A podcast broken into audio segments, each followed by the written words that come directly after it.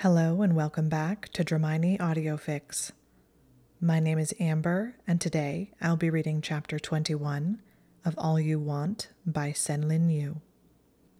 This fic is rated E for explicit and does contain consensual sex.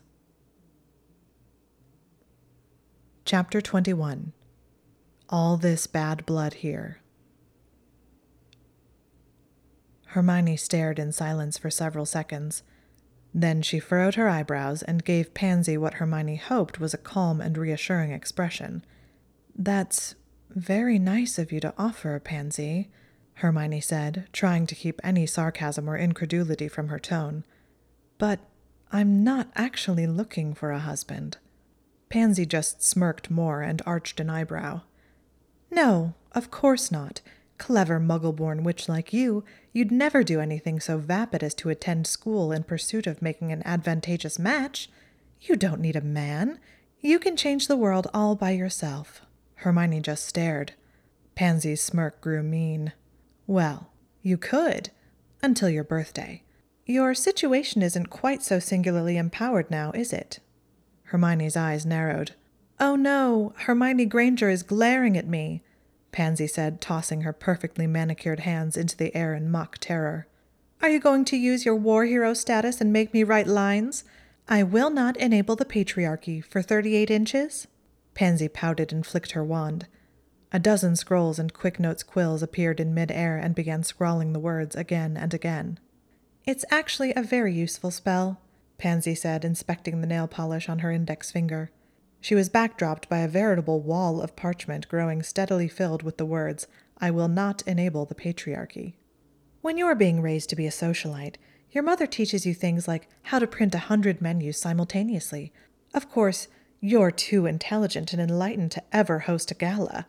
You'll be too important, writing legislation and trying to get the Wizengamot to read your 5,000 page bill on house elf rights. You probably wouldn't even show up at an event unless it's mandatory. I mean, what kind of sad little bint spends hundreds of galleons on a dress just to stand around simpering and talking about the season's shoes and Quidditch tickets? Hermione eyed Pansy worriedly. The girl was clearly unwell. Counseling was advisable, and maybe a reading of The Feminine Character by Viola Klein. Good grief, Granger! I can practically see you putting together an enlightening book list for me. Pansy sniggered audibly.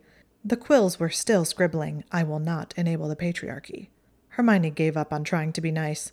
Parkinson, I have class soon. If you don't have anything serious to say, please shove off. I think this is fairly serious, Pansy said with a shrug. I told you I'd find a way to repay my debt. This is something I'm actually rather good at, and that you would be inherently bad at, if not for the fact that you can marry any alpha you want. The world is your oyster. If I didn't owe you, you have no idea how viciously I'd probably hate you about this. Well, I still hate you, to be honest, just less viciously. Wait, you're jealous that I'm an Omega? Hermione said, feeling incredulous. Pansy was in dire need of counseling. Pansy sniffed. Unlike you, I wasn't raised being told I'd be the next Minister of Muggles, or whatever it is that Muggles have for their government. My mother raised me to get married, to make the most advantageous match possible. The Parkinsons aren't rich, but we're an old family. I'm a Slytherin. I'm more ambitious than you are, Granger. The difference is that I was raised being taught I'd get it with an advantageous match. Pansy sighed faintly. Of course, that's all a bit ruined for me now. I've dashed all my chances to pieces, as my mother has helpfully reminded me all summer. What can I say? I gambled and lost. Hermione felt her jaw clench, and she shook her head slightly. By gambled and lost, are you referring to your attempt to have Harry handed over to Voldemort, which would have led to me and everyone like me being killed or imprisoned? Her voice was slightly vicious. Pansy looked over, and her chic, mocking facade cracked faintly when Hermione said Voldemort. If you were me, what would you have done? It wasn't personal. Pansy's voice shook slightly. He was going to win. It's not as though anyone knew Potter had the ability to resurrect himself and boomerang killing curses. Hermione glared at her. I'm so glad that my enslavement and probable death weren't personal. You had a choice. Harry has a pretty good record of surviving against Voldemort. Pansy flinched at the name. Which you'd know if you'd stopped to think, Hermione said. But I suppose you've realized that now, given how that gamble has paid off for you. Pansy paled and her mouth dropped open. Then she pressed her lips together into a hard line and her eyes glistened. She stood up sharply. God, and I felt so badly about what Goldstein nearly did to you, she said in a shaking voice. But you're more of a bitch than I am. Hermione blinked and then blanched as she realized how Pansy had taken her words. She jumped to her feet and grabbed Pansy by the wrist before Pansy could bolt. Oh my god, Pansy, I didn't. I wasn't meaning Anthony. I'm so sorry. I don't. I would never. Ever! I didn't mean that. I was only talking about political marriages. I would never. I'm so sorry. Pansy's expression rippled slightly. Hermione leaned forward, grabbed Pansy's hand. I'm so sorry. Finally, Pansy jerked her hand away. You Gryffindors are really just so stupid. She pressed her face into her hands for a moment while Hermione hovered next to Pansy, wringing her hands. Of course, Pansy snorted and then sniffed quietly as she wiped under her eyes. The nastiest thing anyone ever said to me would be by accident. Hermione cringed and looked at her shoes.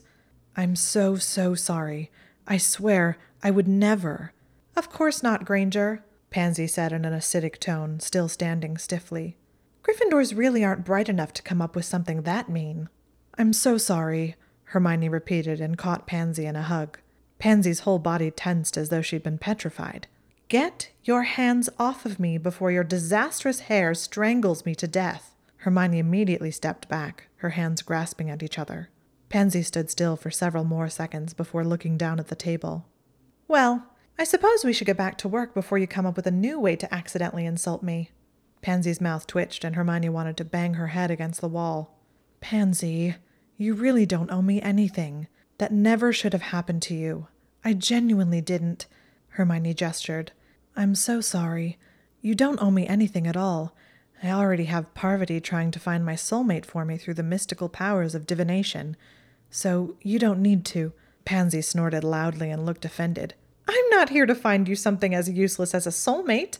Love is what pets and children are for. Your stupidity aside, my debt still stands. I'm offering to find you a political alliance. She tucked her hair behind her ear and sat down. So, we'll start by establishing your ambitions and then look at the options.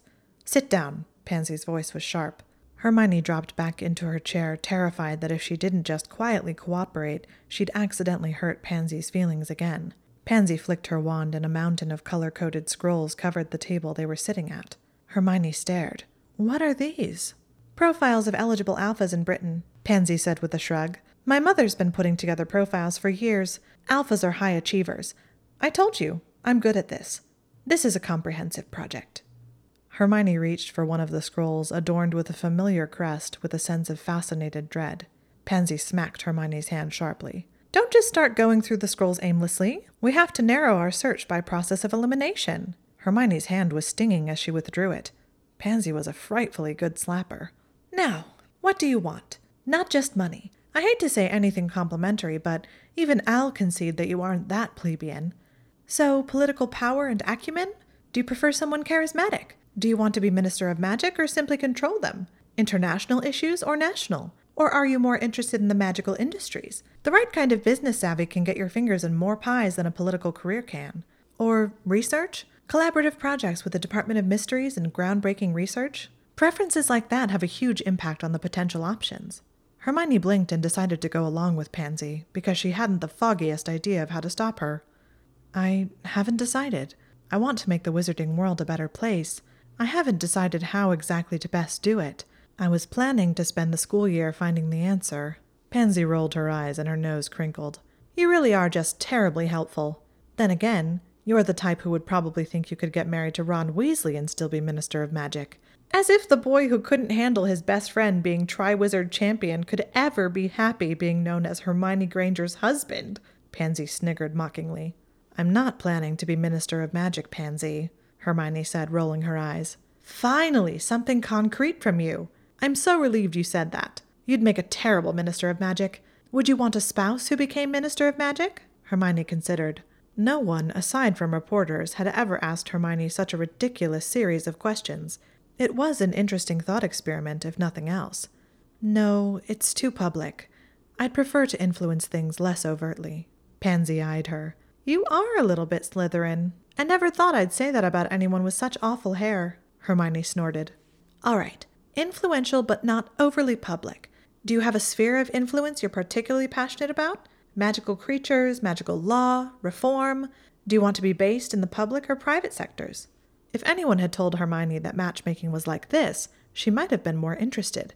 She twisted a curl in her fingers as she thought about it.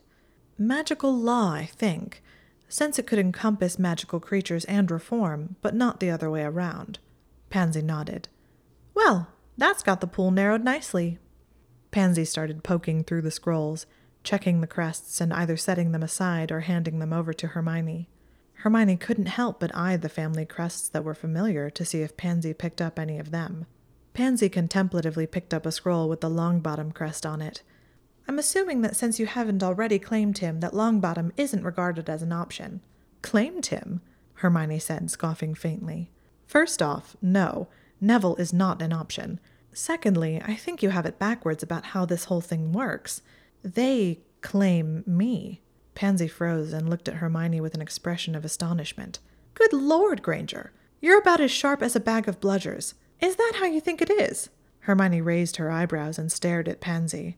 Pansy shook her head in apparent disbelief. How have you failed to notice that you have every single one of them wrapped around your finger? They can't even stop themselves from trying to impress you. Hermione snorted. Right. That explains Anthony in the hallway. He was trying to impress me, she said in an acerbic voice. Then she cringed slightly at how she'd sounded and tried to soften her tone. Pansy, I don't think you understand what it's like to be an Omega. I don't control alphas. They try to control me. They're dominant. I'm submissive. It's a complete nightmare. Pansy tilted her head back and proceeded to laugh. Pansy had what could only be described as a cruel laugh. There was an insidious sort of edge to it that sliced straight into a person's insecurities. During the years of school, Malfoy had always been the one with the insults, but it was Pansy's laughter that drove the point home. Hermione flushed and drew herself up. Trying to be friends or even polite acquaintances with Pansy was about as endurable as hugging a blast ended Skrewt. Oh, don't storm off, Granger, Pansy said, subsiding from her laughter. I'll stop laughing. I just forgot how naive and innocent Gryffindors are, like Hufflepuffs, but without impulse control. Hermione wanted to smack Pansy, but refrained, if only to avoid proving Pansy's point. I should have realized you wouldn't figure this out by yourself. Pansy shook her head and shrugged a thin shoulder. You may be a sexual submissive, but emotionally, you're the dominant. In the long run, you have almost all the power. Monsters like Goldstein aside, all alphas care about is impressing and pleasing you enough that you'll let them be with you. It's fairly obvious to the observer. The reason alphas are so ambitious and driven is because it's something to do when they don't have an omega to pour their energy into. Hermione shook her head skeptically. That's not. Pansy leaned forward with a challenging expression on her face. Alphas have an alpha tone, everyone knows about that, to, quote, control omegas. Omegas don't. Have you figured out why? Because Mother Nature is a bitch? Hermione said dryly. Pansy leaned back and eyed her with an expression of condescension. Because you don't need one. If you looked at Peter Selwyn with those big dumb doe eyes of yours and said, It would make me really happy if you'd rob a bank for me, there's a fair chance he'd seriously consider it. I'd bet my favorite pair of shoes that's the real reason why alphas can't be held legally responsible for their actions when it involves omegas. Boys are already just stupid when they're in love. What do you think happens when your biology is added to the mix? I saw them all in the hallway after Goldstein. Neville Longbottom and all the rest of the boys were on the verge of assaulting the professors and tearing the castle down in order to find you. That's not how the books describe it at all, Hermione said flatly. Of course not. For a witch who has plans for her own career and expects to get married for love and live happily ever after. Pansy appeared to be trying to say the words without sneering, but she couldn't stop her face from twisting slightly in disdain. You're the type who would never even realize it. However, speaking as someone who grew up being groomed to try to make the most advantageous match possible, for a witch like me who was raised to use feminine influence to get what she wants, in the long run, it's obvious that the omega is practically guaranteed to come out on top.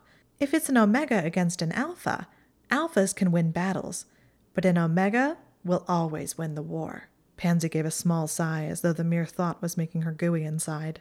Your happiness is the axis upon which their world turns.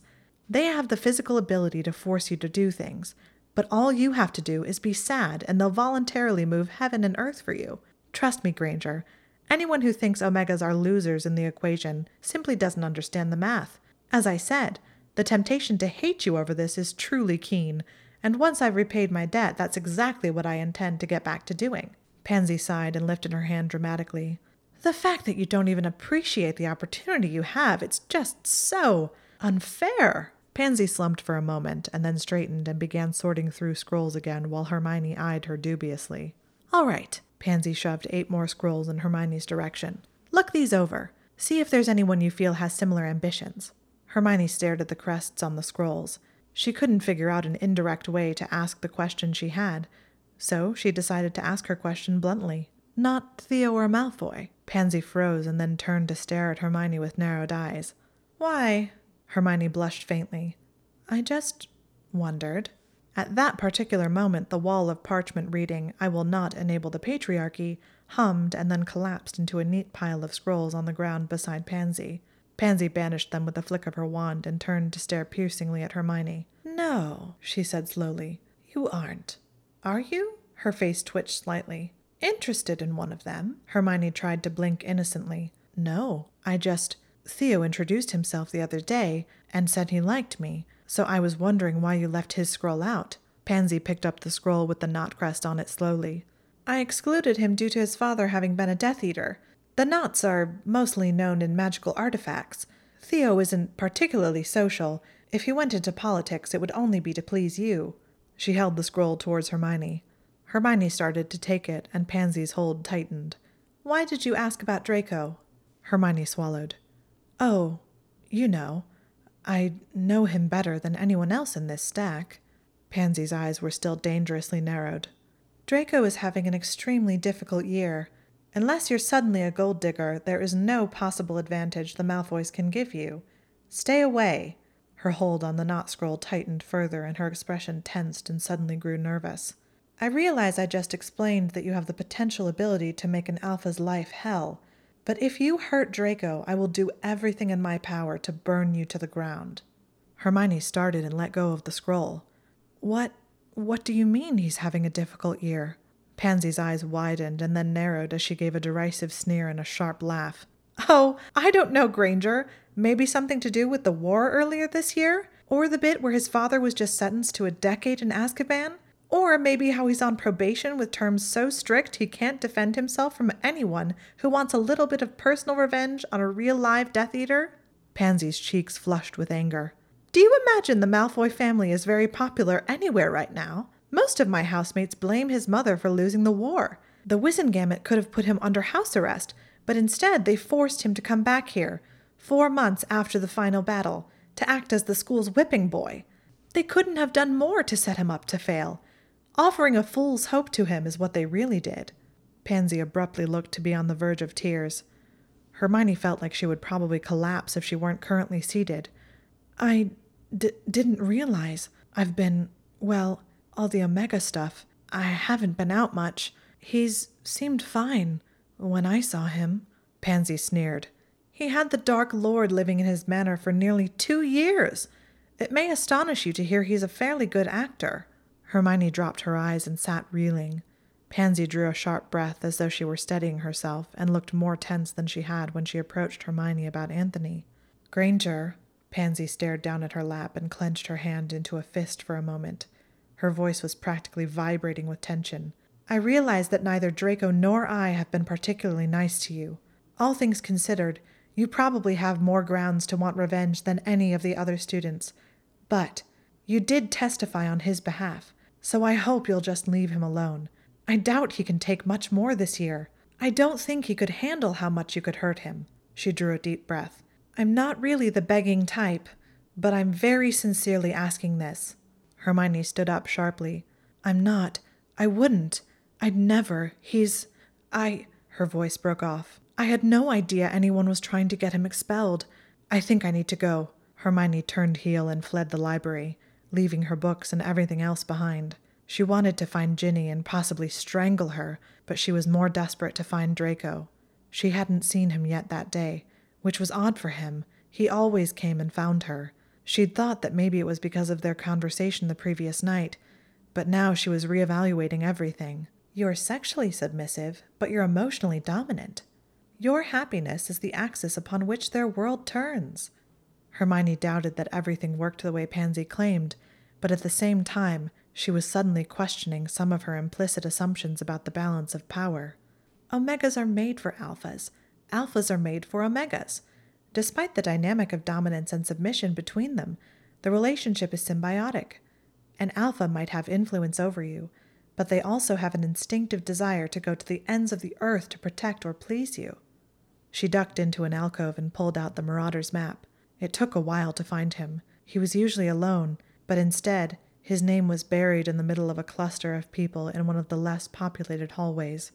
There were so many people, Hermione couldn't make out many of the names. She started running.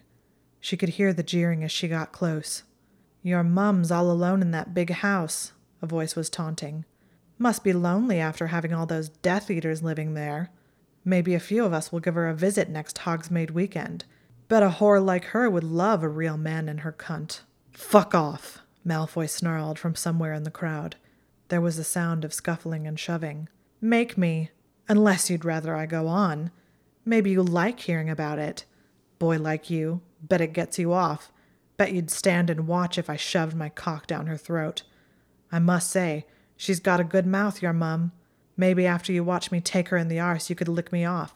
Cunt like you, based on your trial, sounds like standing and watching is all you know how to do. Hermione's wand whipped forward, and a wave of blue magic shot out and bowled a half dozen boys entirely over. By the time they recovered and turned to see where the attack had come from, Hermione had neatly disarmed all of them and was holding more than fifteen wands. Hermione hated Bellatrix's wand approximately 99% of the time. It was an absolute disaster in charms and decidedly fidgety to make cooperate in transfiguration. But she could almost feel its elation when she used it to duel or hex someone. What's going on here, boys? she asked in a deadly tone. Get to Draco, get to Draco, get to Draco. Hermione tried to ignore the panic chanting in the back of her mind. He's on probation with terms so strict he can't defend himself from anyone who wants a little bit of personal revenge on a real live Death Eater. The boys parted, trying to keep both Hermione and Draco in view. Hermione caught sight of Draco. His face was slightly bruised as though he'd been punched in the jaw, and his shoulder was hunched slightly, as though it might be injured. Hermione's hand itched to hex someone. The boys shuffled awkwardly. Hufflepuffs, Ravenclaw, Gryffindors, even a few Slytherins. Their hands were held out defensively as though to physically ward off Hermione as she moved toward Draco. They kept eyeing the fistful of wands clutched in her left hand. Get to Draco, get to Draco, get to Draco. Before she reached him, Cornelius Burbage stepped forward and blocked her path. Hermione froze. She hadn't known Cornelius until the last summer. She'd met him during the trials. He'd sat through every Death Eater trial. She saw him crying in court when the details of his aunt's death had emerged. It's all right, Granger. We're just having a bit of fun, Cornelius said. Hermione flinched as he spoke. His voice was the one she'd heard taunting Draco during her approach. Her hold on her wand tightened. It sounded rather crude when I was coming down the hall. Cornelius shrugged dismissively. You know how boys can be. Just a bit of mucking about. Hermione's eyes darted over Cornelius's shoulder, and she saw Draco's pale, bruised face again. They hurt your alpha. I have to admit, her voice was shaking slightly. I don't think I've ever heard anyone talk like that, even Fenrir Greyback, when he was hoping to cannibalize me. They hurt your alpha, they hurt your alpha, they hurt your alpha, they hurt your alpha. She couldn't mask her growing rage, and her wand hand twitched slightly. Several boys were growing nervous looking. Cornelius swallowed visibly, but held his ground. I can't imagine why you'd say things like that to anyone, Hermione added. Cornelius's expression was incredulous. He's a Death Eater. He watched when my aunt was killed and eaten. He watched you get tortured. He should be rotting in Azkaban. So, what are you trying to do? Provoke him into getting expelled? Hermione's voice had a tight edge to it. Cornelius's head jerked. Why not? That's where he belongs. Draco was tried, Hermione said steadily. He was tried in court, and I testified for him. He was a minor who took the mark under threat. You can't punish him for the sins of all the Death Eaters. We have to move forward. He was sent to school for a second chance, not so you can all have turns exacting revenge. Leave him alone. The last words were snarled. Move forward? How? Cornelius's face was flushed slightly with rage. I have to see him in the hallway and at every meal. My Aunt Charity should be the one walking these halls, not him. He's a sniveling coward. He would have sucked you know whose cock to stay alive. They forced him to come back here, four months after the final battle, to act as the school's whipping boy. They couldn't have done more to set him up to fail. Offering a fool's hope to him is what they really did. Hermione jerked her chin up. Draco was at the final battle. I don't remember seeing you there, Cornelius. Cornelius flushed angrily. At the final battle for the wrong side. He would have happily killed your entire family, Granger. No, he wouldn't have. Draco is my. She caught herself. He is my friend. He's apologized for what he's done repeatedly. He is not here for your amusement or punishment. He is not here for you to try to provoke. You will leave him alone, or I will make you. Cornelius shrugged and stepped back. His eyes were flashing angrily. I didn't realize war heroes got to make the rules for everyone.